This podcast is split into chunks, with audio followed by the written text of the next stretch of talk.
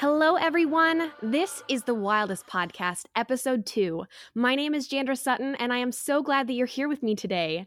So, today's topic is productivity. It's a pretty big topic, and I'm not going to pretend that we're going to cover all of it, especially since one of my goals for this podcast is to keep every episode 10 minutes or under. So, with that in mind, I do want to talk about some of the I guess, problems with productivity so we can start unpacking this mammoth topic and why you should take a break. Give yourself a break. You deserve it. Personally, I've been interested in productivity for a long time, but it wasn't until I took a course on the Kanban method taught by Brendan Wovchko that I started to realize that the Western view of productivity actually has a few problems. And side note, if you're not familiar with Kanban, I won't dive into it here. It's not going to be super relevant that you need to know what it is, but it's essentially an amazing method for managing work. So if you work on a team that needs to organize its workflow and get more done, I highly recommend checking out Brendan's course, Starting Kanban. This isn't sponsored or anything. I just thought it was worth mentioning, and I will link to it in the show notes. What I discovered is that not only are we way less productive than we realize,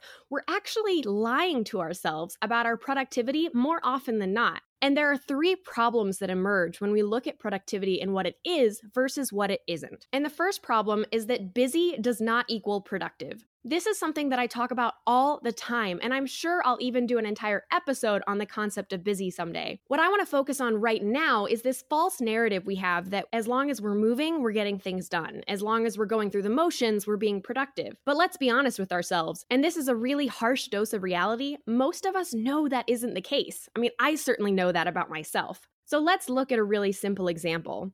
Let's say I sit down at my computer to write a blog post. I open up a Google Doc, get ready to write, and you know, switch over to my email. I just want to check something. But then I end up opening Trello to confirm the topic of my post, and maybe I scroll through some of my other ideas and think about adding a few more, but I don't. I go back to the Google Doc, but the words aren't coming. Maybe I even Google the topic. Maybe I text a friend. Maybe I hop on Twitter. The point is that I'm doing things. And if my husband were to walk into the room and start talking to me, I'll probably give him the evil eye for interrupting me because I'm busy. But I'm not actually being productive. And sure, some of those tasks might actually be valuable. Maybe I needed to respond to an email. Maybe I come up with a really great idea for a future blog post or podcast episode. But have you ever had a day where you felt like you were moving nonstop and didn't get anything on your to do list done? I have those all the time. And that's why it's super important to detach the concept of busy from productivity. More time spent working does not automatically equal better. In fact, studies support this. Luxembourg, for example, is the most productive country in the world, with an average work week of only 29 hours and five weeks of paid vacation every year. By comparison, the United States ranks sixth on that list, with a whopping average work week of 47 hours. And that tells me that more definitely does not equal better. Now, the second myth or problem about productivity is that multitasking works. Multitasking is a lie, but I still hear people talking about it and trying it 24 7. But only 2% of the population can even multitask effectively. 2%. And if you think that you're part of that 2%, I've got to tell you, and I say this with love, you probably aren't. So, why are we still doing it? Why are we still buying into this myth? I mean, part of it goes back to the first problem that we still believe that busy is better, that more is better, and that's causing a lot of problems for us. When I took Brendan's class on Kanban, he used a really interesting example about multitasking that totally shook me.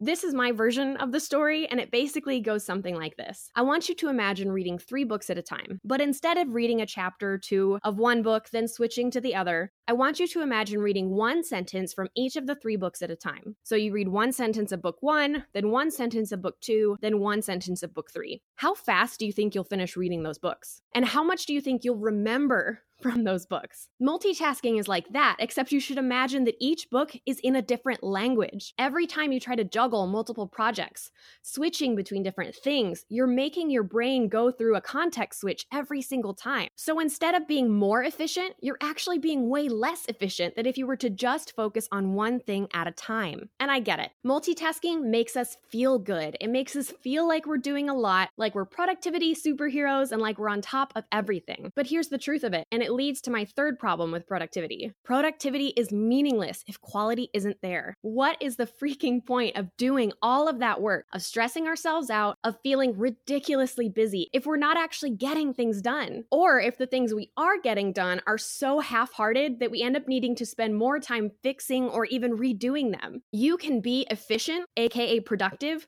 without being effective. I see this happen with social media marketing all the time. People become great at using social media, at communicating online, at putting in the hours, but they're not using the right platforms or they're not targeting the right audiences. And we get so focused on doing and doing more or doing fast that we forget our goal of doing things right. And I challenge you to separate yourself from these beliefs and these problems with productivity, to stop being so busy for the sake of feeling busy because busy somehow equals good, to stop multitasking and overloading your plate when really you should focus on one thing at a time and to stop pressuring yourself to be more productive, to get more done, to work more, to do more, to be more. When really, you should simply try your best and focus on being happy. Sometimes happy means getting a lot done, sure. Sometimes it means taking a break because you know it will help you in the long run. Sometimes it means pushing through, and sometimes it means walking away. The truth of it is this your value has nothing to do with your productivity level. You are so much more than your output, than your ability to be productive, to be busy, to do more, to make money, etc. You don't have to be productive. You can be, sure, and personally, I like to be productive sometimes. Other times, I like sitting on my couch. Other times, I can barely drag myself out of bed, let alone get anything quote unquote productive done. My value is the same regardless. My worth as a human being is the same no matter how much I do or don't do, and that is such a freaking relief. It might be hard to change that mindset, especially in our current society, but I promise you that it's worth it. Viewing productivity separate from our worth doesn't mean that we're not productive, doesn't mean that we stop working towards our goal. It means that we no longer let poison us we no longer let it push us into these bad habits that actually make us less productive over time. Because sometimes that pressure we put on ourselves and that pressure we feel from society to produce actually pushes us into these bad habits. It pushes us to multitask, it pushes us to focus on being busy over being productive, being efficient over being effective. And that's something that needs to change. So, if we want to get more things done and we want to do better work, these are things that we have to be thinking about on a regular basis. Because as it turns out, taking breaks and addressing work differently than just becoming an output machine is actually way better for our work quality. Studies show that taking breaks can make you more productive. Simply taking a few minutes, taking a walk outside, stepping away from your computer, that can be exactly what you need to push through. And granted, there are always going to be situations where, you know what, taking a break, that's just an excuse. I do that all the time where I'm like, oh, I deserve a break. And I look at my computer and I've really only written a sentence. Sometimes I need to focus. I need to dial in and get over that mental hurdle of beginning something and, and really push myself through it. And I think it's something that you know for yourself, you can really address. Is this something that I am using to avoid work? Or is this something where my brain might melt if I don't take a break? If I don't walk away and come at this with a fresh perspective in just a few minutes. So, when it comes to being productive and doing great work, it's about straddling this line between what we know will actually create better output for us because everyone is different. Every individual work style is different. The way I work is definitely different from the way my husband works, and it's probably different from the way that you work. But it's about understanding these common trends, understanding what probably isn't working and what is working for us as individuals. And it's taking steps to combat that to be smart about it, to think, okay, if I know that I'm just being busy, what can I do to do the opposite? What can I do to actually get things done? And maybe that's having a to do list. Maybe that's using the Pomodoro technique. Or maybe it's simply bribing yourself with, okay, if I get these three things done, I can go watch an episode of Stranger Things on Netflix. And there are a lot of different options out there. It's just a matter of finding the ones that work best for you. Now, that's all we have for today. I know this is a huge topic, and we will definitely be talking about productivity more on this podcast. But for now, thank you so much for joining me today. And as always, keep working, keep striving, but don't forget to take a break if you need one, because hey, it might make you more productive in the long term.